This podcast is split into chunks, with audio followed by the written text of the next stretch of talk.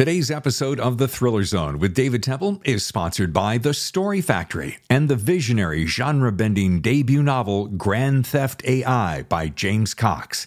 The Matrix meets Blade Runner. Grand Theft AI is available now for pre-order from your favorite bookseller. What I can tell you is that I get a lot of emails from people who have just gotten out of prison, who appreciate the book. And welcome to The Thriller Zone. I'm your host, David Temple. And on today's 162nd episode of The Thriller Zone, I am jazzed to spend some time with one of the funniest, most engaging, and quite possibly one of the most educated authors to ever grace this podcast. Mr. Todd Goldberg joins us to discuss his latest novel, Gangsters Don't Die. As you'll quickly see, Todd, part of the Lee and Todd Goldberg Hall of Fame, is a dream guest because not only does he deliver the laughs, but he's one of the most natural storytellers you'll ever meet, as you'll see. Our conversation covers a variety of topics, including Todd's prolific writing career, covering 15 best-selling novels, many of which wrap around the world of gangsters.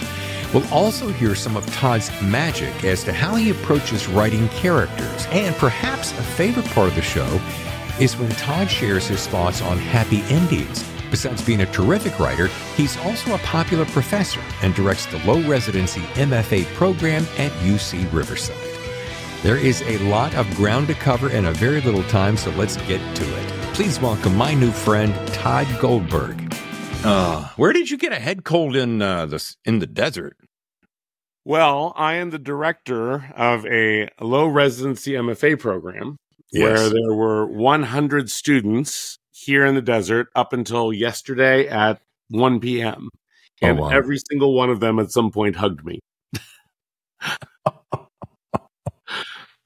That is where I acquired this. That's what you in the desert that's going around. It's either plastic surgery or a head cold at all times. Well, it's because you're such a huggable guy that you. Well, that is also true. Yeah. Well, welcome to the Thriller Zone. Thank you. I've been looking forward to it. I can't believe you haven't had me on previously. What the fuck? What the F indeed, sir. Well, it's funny when I ran into you at Bouchercon, I was like, and I think I said this to you, how could I not have had you on yet? It's surprising, frankly. I know. Kick me in the shorts. Well, I know, especially since I had your brother on and you were probably thinking, oh. Well, here's what I've learned over the many years of being Lee's brother. Yes. It is okay to follow him, provided I'm better looking, skinnier, and funnier. And that's always been the case. See? To this very day. I've got many things to talk about. Of course, we're talking about Gangsters Don't Die. We're going to be talking about this. But this is a crazy question. And it's kind of more rhetorical. I said this to my wife. I'm like, I don't know how, and this is going to sound like I'm blowing it right up your skirt, so just bear with me. But I'm like, how did so much talent get in two guys, two brothers of all things? Because you guys are pretty dang prolific with your work. Well, and it's not just the two of us. We also have two siblings, sisters, who are equally prolific. We have my sister, Linda, who is an artist. And you've seen her work all over the world. You just don't realize it. And my sister, Karen, who's a lawyer, who spends a lot of time defending me and Lee. But Linda and Karen have written several books together about art. So between the four of us, it's a tremendous amount of books. But, I think part of it, we comes from our parents for sure. We had very creative parents. Our mother was a journalist and wrote books about divorce because she'd done it a lot. Our dad was a TV newsman. So, the written word was always a part of our family. But sort of, historically as Jews, there's always been an appreciation in our family culturally for reading and writing and for expression. Sure. That Lee and I have turned it into a murder business. Yeah. That might be something about trauma or about the need to settle chaos in our own lives. But I often think, if Lee hadn't done it first, would I have fallen into this, or would I have become quarterback for the Raiders, first baseman for the A's? Both of those things seemed like distant thoughts. Sure. Because I'm still 5'10" and Jewish. Yeah. But, you know, our entire family is a bunch of storytellers, every single one of us. And even the unpublished ones are storytellers. Wow. Well, your parents must be proud. Well, I hope so. If you hear from them, let us know. It's a long distance call.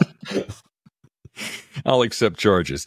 Well, we met at Bouchercon. I'm very excited about that. And this book, I'm going to get to it. I want to drill down, but I knew I was going to do Rising Stars for December. And when we bumped into each other, I thought, oh, how am I going to work Todd in? I want to get him as close to his launch, but I'd already had everything stacked up. I didn't want to wait till next year, because then you'd look at me like, really, Dave?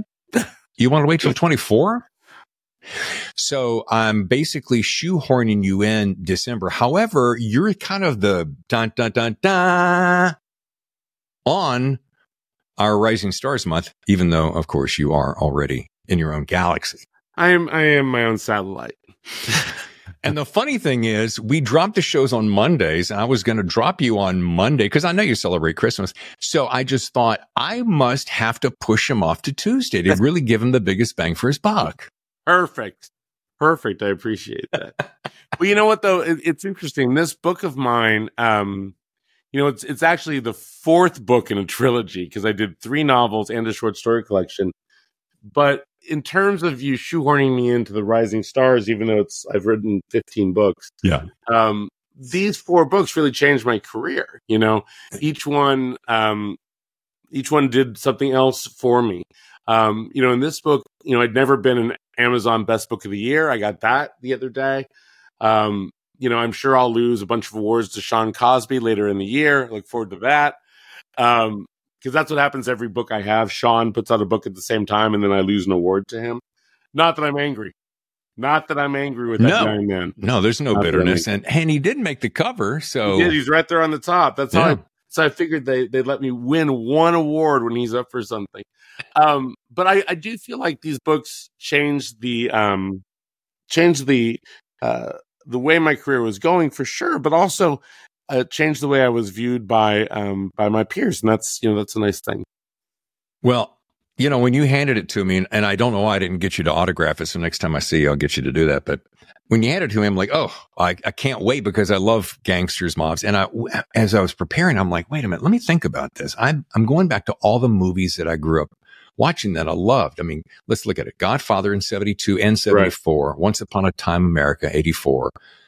Goodfellas, probably maybe my all-time favorite, if not the second. Love it. And yes. Miller's Crossing. And there's a dozen I could do, but those are like the 4 big ones that came to me. And I thought, my rising question, both for you kind of, and for myself and for my listeners, you know, what do you think it is that makes this obsession with gangster stories, especially you? I mean, this is, you said number 4. Right. I love this. 4 in a trilogy. So I'm trying to go, is that a new phrase? Quadrilogy, quartet? That would be fine, wouldn't it? Anyway, what do you think this is? We've always been this way, haven't we? Yeah, you know, I've given a lot of thought to this over the years, because the movies you just listed are also all of my favorite movies. And I'm both fascinated and repelled by organized crime. You know, I'm a pacifist, of course, at heart. But I'm interested in systems and closed ecosystems. And so I'm really interested in you know, this notion of omerta, which we wouldn't know about unless all these gangsters opened their mouths and talked about it. Right. You know, that's the worst secret organization on earth, is organized crime.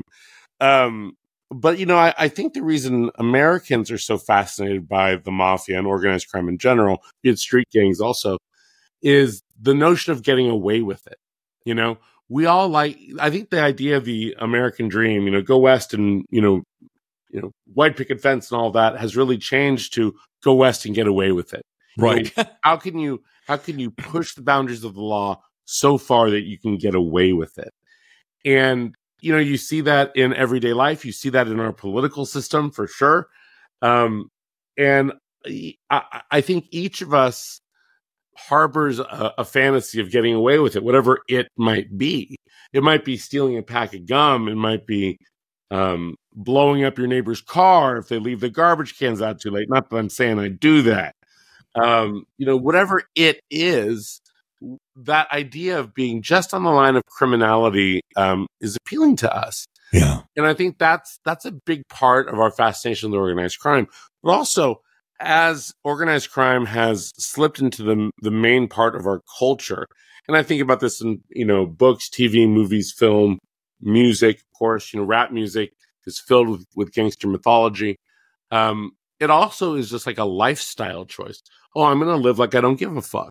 You know, I'm going to be Tony Soprano. I don't give a fuck. Yeah. But the problem is Tony Soprano gave a fuck. Yeah. And Michael Corleone gave a fuck. Yeah. All these guys that we look up to in our cinema, Jay-Z, you know, right. All these people that we look to, they reveal themselves because, in fact, they're not sociopaths. They care about how they are perceived.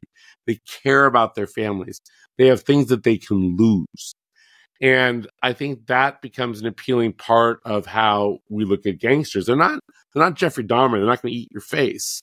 You know, they're not going to kill you unless you're in the game. Right. And I think that's part of what makes them appealing to us. So I know you live in the desert. I know a lot of this book takes place in the desert. Most of your books in this gangster trilogy took place in the desert.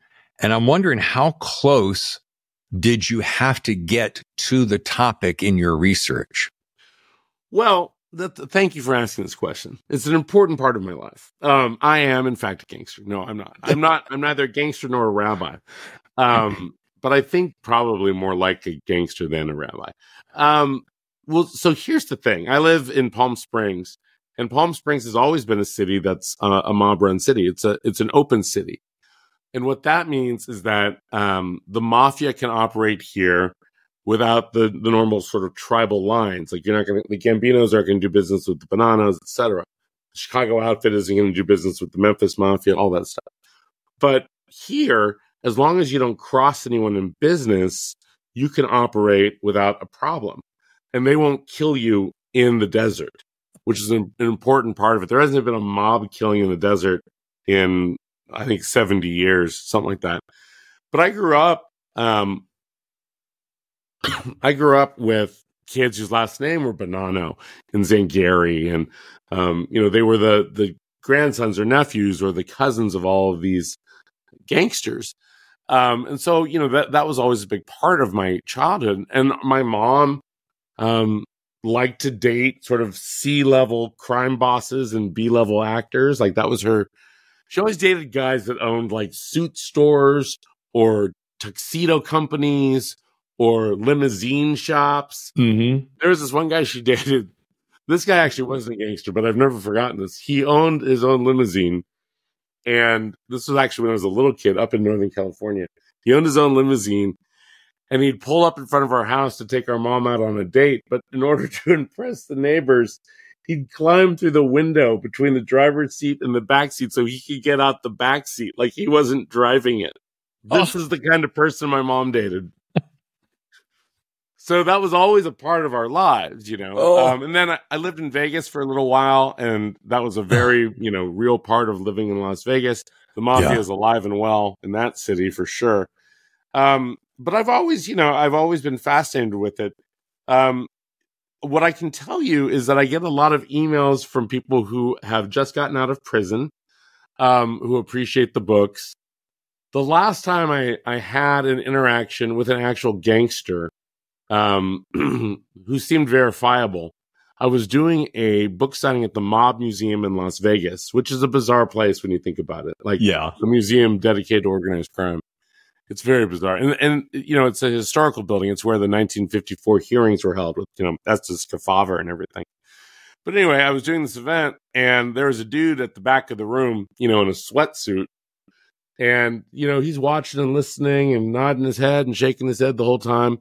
And he gets in the back of the line to get his book signed, and he comes through, and he says, "Hey, I heard you on NPR this morning," because I'd been on local NPR that morning. I was like, "Oh, great!" He's like, "Yeah, I was taking my kid to work or to school, and I heard you, and you know, I liked the way you talked about us. I think you gave us respect." And I was like, "What is happening? Yeah, who am I talking to?" And he says, "You know, we're not bad guys. We're just in a different business." And I was like, "Yeah, okay." He's like, "And you seem to understand the sense of humor. Like, you know, it's a lot of bullshit." And I was like, "Yeah." okay. And he's like, so, yeah, I came by to pay respect and get a book. I was like, that's great. I was like, well, who'd you like me to sign this to? He's like, Tommy D. And I said, is that D-E-E or is that just D? He's like, just D. I was like, Tommy D it is. Oh, my God. Well, this is... All right, I was going to say it for a little bit later. This is one of my favorite books of the year, Todd. I'm not saying that because you're just here. It's the minute I picked it up, it does everything I want in a book. Well, here's how I'm going to start.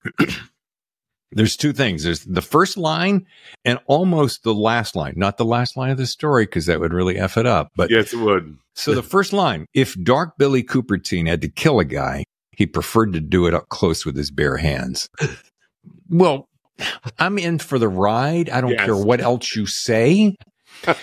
And then my last thing, it's down here in acknowledgement, so it's perfectly safe. But one of my favorite things you said, and you just referred to it a second ago, I'm not a mobster, nor a rabbi, nor an employee of a funeral home. So before you write to tell me I got something wrong, I know. I make stuff up to suit my purposes. Beautiful. Thanks, sir. Thank you. But that prologue, the prologue alone, just folks, it's worth buying the book for the prologue. And it's only like 10. I couldn't read the next line because it's so rattled with profanity. If my mother were listening, God rest her soul. So it's just, it is one of my top 10 favorite books. My wife comes to me and people who have listened to the show know this all the time. Tammy will usually swing through the room when I'm really engrossed in one, and I usually get up really early to read so I can bang out a lot of volume when it's quiet. And she goes, how you like it? I'm like, yeah. I'm like, babe, this is nonstop. I'm like, it's up there with, and I would say this if you weren't even sitting there. I'm like, this is up there with, it's up there with Goodfellas because it's the personalities that are so big. And Sal Cupertine, you despise him and you love him all at the same time, which is one of the most unique and promising traits that an author like yourself can do, that you can make me detest and love the guy simultaneously. Right. And that was the goal from the first book on. You know, it was a real challenge to... I knew that I wanted to write 3 books, I should say. So when I wrote Gangsterland, which came out almost 10 years ago now, it came out in 2014, I knew that I wanted to write a character that would flip the paradigm in a crime novel. You know, I was going to have a hitman who kills innocent people, be pursued by an FBI agent who is also a good guy for the most part, and by the end of the book, make you root the hitman to kill the FBI agent. Yeah. And like, that's not how it works. You know, that's not how these books work. And so it was a real challenge and a constant challenge in writing the Sal Cupertine character to make him both believable as a terrible human being and believable as a person that you could root for and love. And third part, make him into a good rabbi eventually. Yeah. And you know, I absolutely loved writing that character. You know, it's hard to end a series, like this with a character that I've enjoyed so much writing, but I also came to the point where I was like, if I do it any longer, it's just going to become pastiche, you know? Yeah. And I didn't want that. I wanted to tell a full story about this character. And maybe leave a door open for something else down the line. You never know. You know, I'm not dumb. But to end this chapter of his life in a believable way, and in a way where he has an arc that reveals him to be something more than himself. And that was such a challenge. But I gotta tell you, a thing happened to me during the writing of the books that also changed my approach to this book specifically. So this is a slightly long story, but you'll have to bear with me. I got all the time in the world. So the main adversary for Sal Cupertine, Rabbi David Cohen, in this book is an FBI agent named Christy Levine. And she actually appears in my book, The Low Desert, also in a short story called Mazel, where in that short story, you find out that she has cancer and that she's going to die. and she goes to the cemetery where Rabbi David Cohen works and buys a funeral plot from him. So it's a very weird short story because as readers, it's not from Rabbi Cohen's perspective as all the other books are. It's from her perspective. And you know, if she says the wrong thing as an FBI agent to this rabbi, that he's going to fucking kill her. Right. So that's a whole other tension in that short story. Well, that character is based on a friend of mine, a friend I never met in real life. Her name was Christy Cade, and Christy was my number one fan for my entire career. When my first book came out, Fake Liar Cheat, it got terrible reviews that it earned, that it deserved, I should know. And this was 23 years ago, I should tell you. And I don't remember if I found her on the internet or she found me. I feel like probably I found her because I was looking for good reviews. And she had written like this glowing review of my book on her live journal. This is how long ago it was. It was on her live journal. Wow. And she was 20 years old. And so we started this correspondence for 2 decades. When I met her, she was a single mom. She'd just gotten out of a marriage. She had a daughter. She had dropped out of high school, but she loved reading books. And she just started talking to me about books. We just sort of had this long correspondence about books and writing. And eventually she went back to school. She got her degree. She went and got her master's degree. She became, I believe she was the registrar at a local college in Tampa. Her son became her daughter. You know, every life change you could possibly have happened. She met a man that she really loved who ended up committing suicide. And we wrote back and forth to each other, first via email, then via social media for decades. And she was just this lovely person. And I introduced her to my friends who were writers. And she started reading all of their books and talking to them on the internet. She was great. And, you know, I've been speaking of her in past tense, so you know where this is going. But she wrote me when I was writing the book, The Low Desert. And so what I would do when I would finish a book, because she was my number one fan, is I would just email her the book. I just email her the manuscript. So she had read the previous, 14 books that I had written in manuscript. And she knew I was writing the short story collection, The Low Desert. And she said, I've got a rare cancer. I don't know if I'm going to live to see The Low Desert. Will you send me the stories as you write them? And I said, absolutely, absolutely. So I started doing that. I started sending her the stories. And then one day she wrote me and she said, maybe you can use this. She said, something incredible happened to me today. And I said, okay. And so we were chatting on Facebook and she said, I got pulled over by a cop today. She said, I was driving home from chemotherapy and I realized that I might die never feeling the wind in my hair again. And so I rolled down the windows and I sped on the highway and I let the wind whip through my hair and it was pulling the hair off of my head. And she's like, I was going 85 and a 55 and I got pulled over by a cop. And she's like, this is Florida. They might bury me under the freeway. And she said, the cop pulls her over and comes up to her window and says, what are you doing? And she says, I'm dying of cancer. I wanted to feel the wind through my hair. And the cop says, get out of the car. And she's like, oh, I'm going to jail. Like I was going 40 miles over the speed limit. She gets out of the car and the cop hugs her. Oh, and says, I'm not going to let you die today. I'm not going to let you speed and die today. I'm not going to let you die before you beat this cancer's ass. You are going to survive this. You are going to win. Hugged her, put her back in the car, and followed her home. Let her drive as fast as she wanted. And she's like, can you use that? And I was like, yes, I can use that. And so in the short story Mazel in the Low Desert, I wrote a scene where she encounters Rabbi David Cohen after having gone through essentially the same thing. And he has that same conversation with her. And she just loved it. I mean, it made her year. And she ended up beating that cancer, which was great. And I got to write this amazing, badass, bald FBI agent for her in Low Desert. And then, a year later, I'm writing Gangsters Don't Die. And she emails me and she's like, I've had a recurrence of the cancer, but I'm sure I can beat it. And I didn't hear from her for like 3 weeks. And a friend of hers emailed me and said, I don't know if any of her friends know that you guys are friends. I don't know if anyone in her life knows how close you guys are, but she passed away. The cancer overtook her body and she died in 3 weeks. And she was like, you know, your books were really important to her, and I wanted you to know that she had passed away. And I was just in the beginning phases of the novel at that time. And I knew that character was going to be in the book.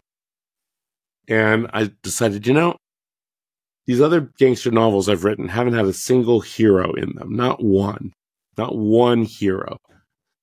And I decided I'm going to put a hero in this one. And so I made Christy Levine the hero of this book. And that changed the way I looked at writing these gangster novels. Wow, that was worth the price of admission right there. All right, so I want to back up one quick thing. I'm going to sound like an idiot when I ask you this question, because I think you will not, I promise. I think you've already answered it, and I just want to be crystal clear because I'm so enamored with this book. So are you telling me that Sal Cupertine started with that first book of the trilogy then, right? Actually, he started in a short story called Mitzvah that appeared in my short story collection, Other Resort Cities. Okay, and then you picked him up. Right. Okay. So now I know that I'm going to, in my spare time, whenever that is, I have to go back and start the whole series because I was so taken with him. And now, so I don't say anything, give anything away. Now that I have heard this story, it gives even more punch and more significance to this book. I mean, it's, you know, I'm not one for cliches and maudlin and being over zealous and blowing up your skirt and so forth, but it's just such a powerful good book. So there. Thank you. Yeah. I feel good about it. You should. And I got a 2-part question, and it's funny. Would you call yourself a fan of classic happy endings, first part? And secondly, do you think right and wrong are absolute? So it's kind of a double whammy loaded question that for those who've read the book will really appreciate that. I do not believe in happy endings. There's actually, you know what I hate? I mean, and this is crazy because, of course, it's in like half the crime novels you and I both love. Sure. I hate a crime novel where the badass detective or whatever, he's killed like 17 fucking people in a novel. He saved the girl. And at the end, he turns to her and says, well, that was something. And they kiss and they walk off into the sunset or whatever. I'm like, dude, you're going to have PTSD for the rest of your life. You disemboweled a... Cuban gangster, you cut someone's throat, and or even like the end of the movie Speed, which I'm a big fan of. Mm-hmm. I love Keanu and anything is good. At the end of Speed, Keanu and Sandra Bullock embrace and they make out on the tarmac or whatever, and you're like, really? Yeah. After all that? Yeah. Your best friend just blowed up. Yeah. Okay, so that So I believe in ellipses at the end, not periods. Well, it's funny there. You made a comment in, is it the Talmud? You said, you're speaking to this one particular person and you said, have you got to the end yet? And she says, I think it's, she says no. And you said, yeah, it ends with an ellipses. Mm-hmm. And I thought, oh, I love that. Now, having grown up in a super strict Christian home, and having shifted some of my belief systems since then, we'll just leave it at that. Yeah, I got you. I'm like, Jesus, why couldn't there be an ellipses at the end of Revelations? And have somebody go, and another thing? I'll figure it out, you know? Exactly. Yeah, and, you know, look, when I believe books are supposed to be an imagination of real life, and nothing ends until the end. You know, nothing ends until that last day. You never know who's going to pop back up into your life. And so, you know, I believe in concluding storylines in a satisfactory way, but no one ends happy in anything, you know? No. And in this book, I was trying to give everyone the ending that they deserved or that they'd earned, which is two different things. Right. From the previous 3 books. To satisfy the readers, but also to satisfy the story itself. I'd left a lot of stuff hanging. Yeah. And I wanted to make sure that I tied up what I could. But also, I'm not one of those people that feels like you have to tie up everything. No. There's some things that last forever, some mysteries that never die. I was just going to say, one of my favorite things about a good movie is let it hang. Let me figure it out. Let me think about how I want it. Because then the filmmaker is giving the viewer a gift by saying, I've laid all this out. I've spent years creating this. Now, how about you create your own resolution? I love that. Right. And that's why I loved, as a kid, not getting to the end of a choose your own adventure.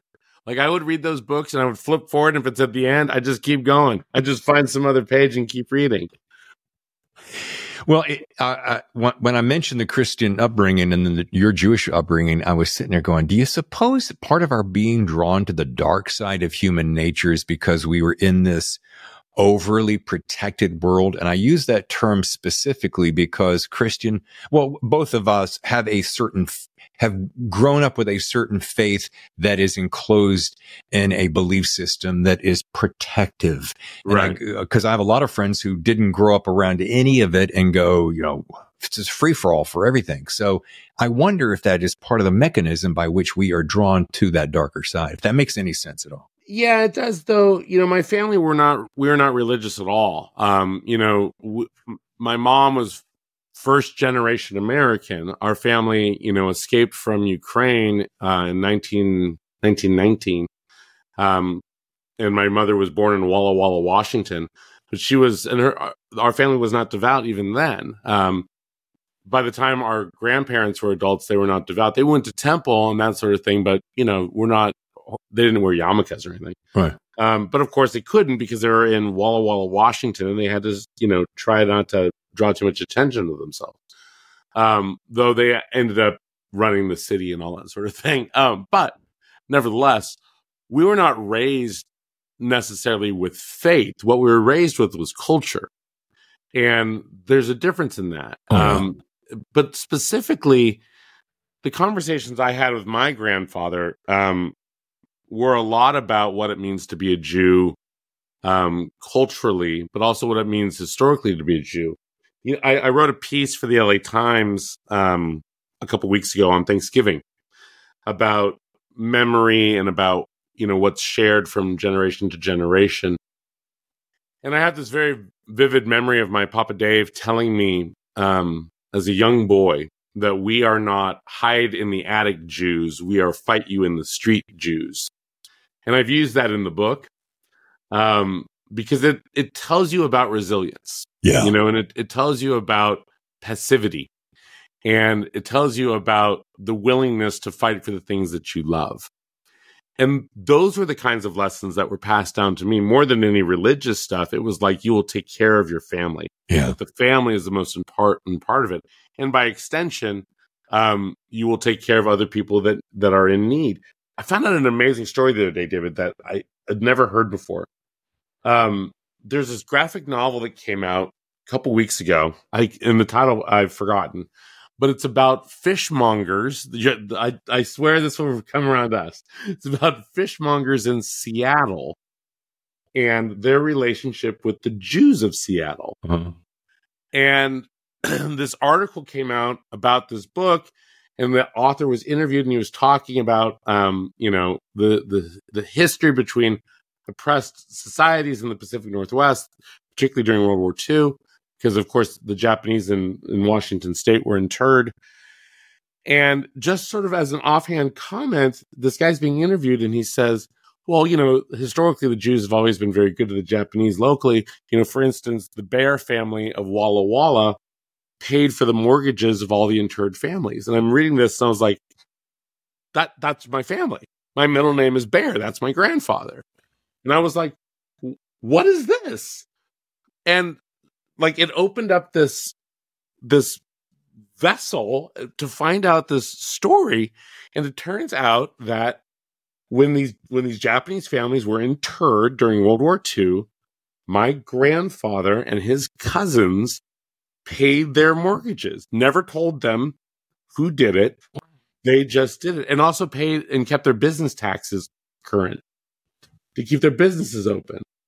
And I was like, why didn't anyone tell us this story? No kidding. Why did I have to go research this to find this out? Why did I stumble on this in an interview with someone I don't even know?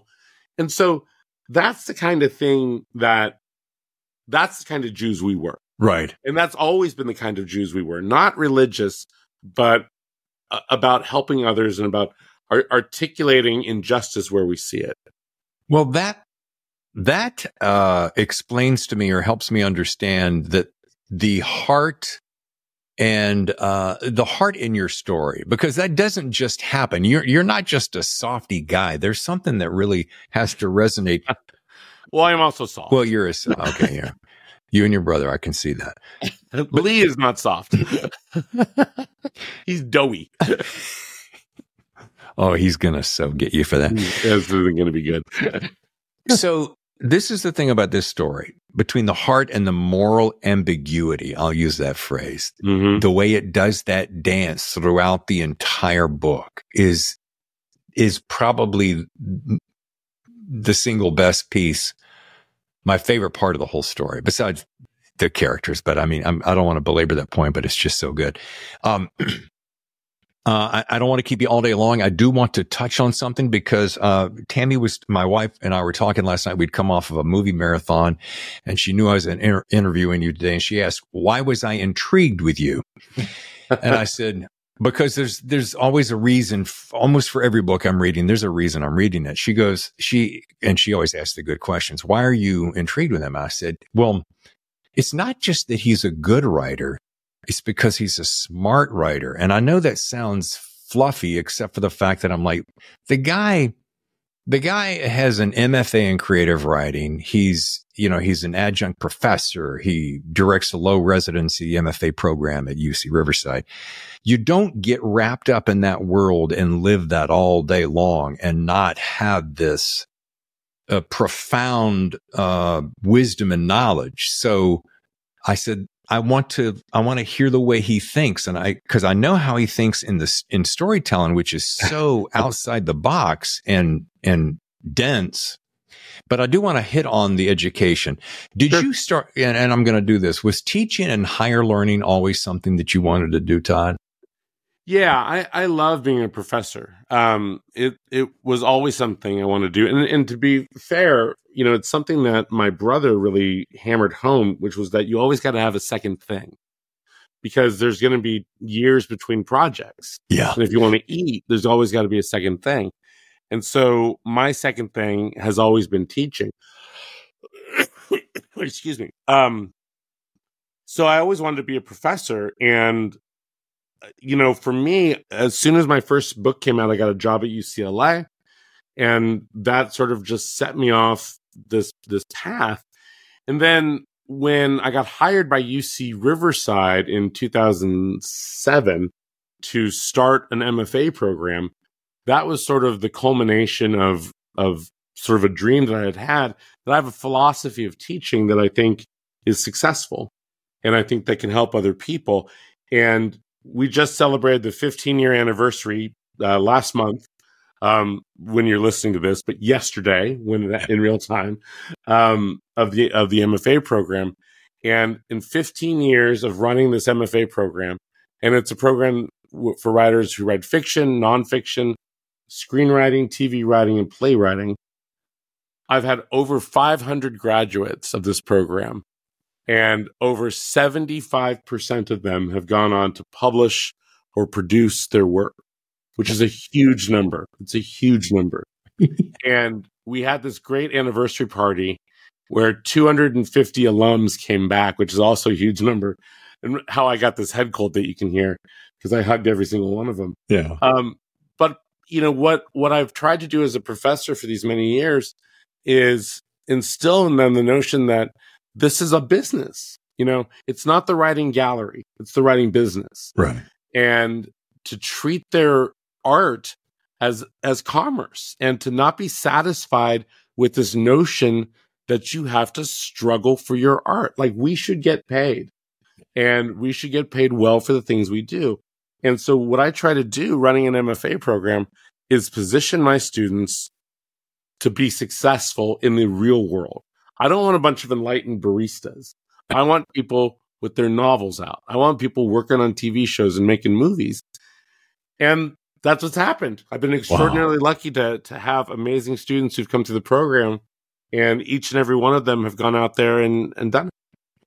Well, and the last part of that conversation that I was having with Tammy, I'm like, I if I call her in here, she'd go, yeah, he actually said that. I'm like, if I had the time and the money and the proximity, I would so come get an MFA under your tutelage, because.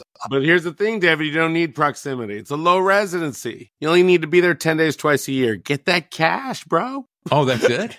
That's it. You're online, and then you're in person for 10 days in June, 10 days in December.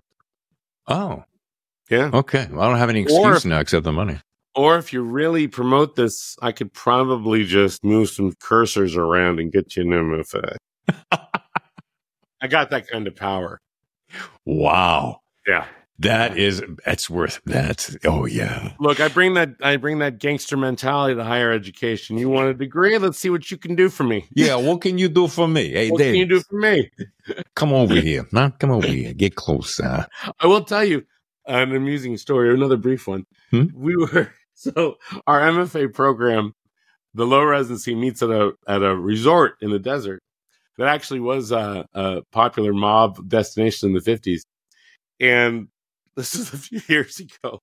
They had this AV company that came in and they wanted to charge us a bunch of money that wasn't in the contract for stuff. Uh-huh. And my associate director is a business guy.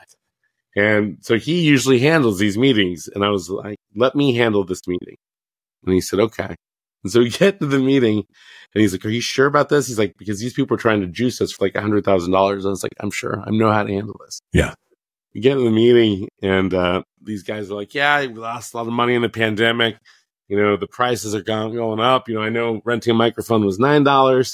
Now that's $16. Yeah. And I said, okay, well, how about this?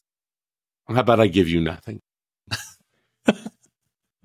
And the AV guy was like, what? And I was like, how about I pay the fine for breaking the contract and you get nothing?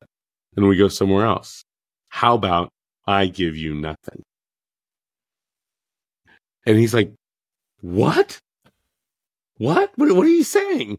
And the people from the hotel were like, you know what? No, it's fine. It's covered. We got it handled.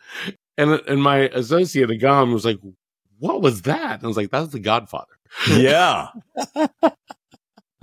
Oh, but I give you nothing. I give you nothing. I love that story. All right. Next to the last thing, because and I were chatting back at Bouchercon when you're talking about, and I said, I should get you on the podcast. And you said almost quote, well, you do know that I had one of the top and most impressive literary podcast in the entire world. True. And I'm like, really? Yeah. What's it called? Literary Disco. And I'm like, okay, I want to listen to it just for the title alone. So a couple of questions here real quick. Are you still doing it? Cause I drilled down on it last couple of days, and the last gig was, I want to say, November of last year.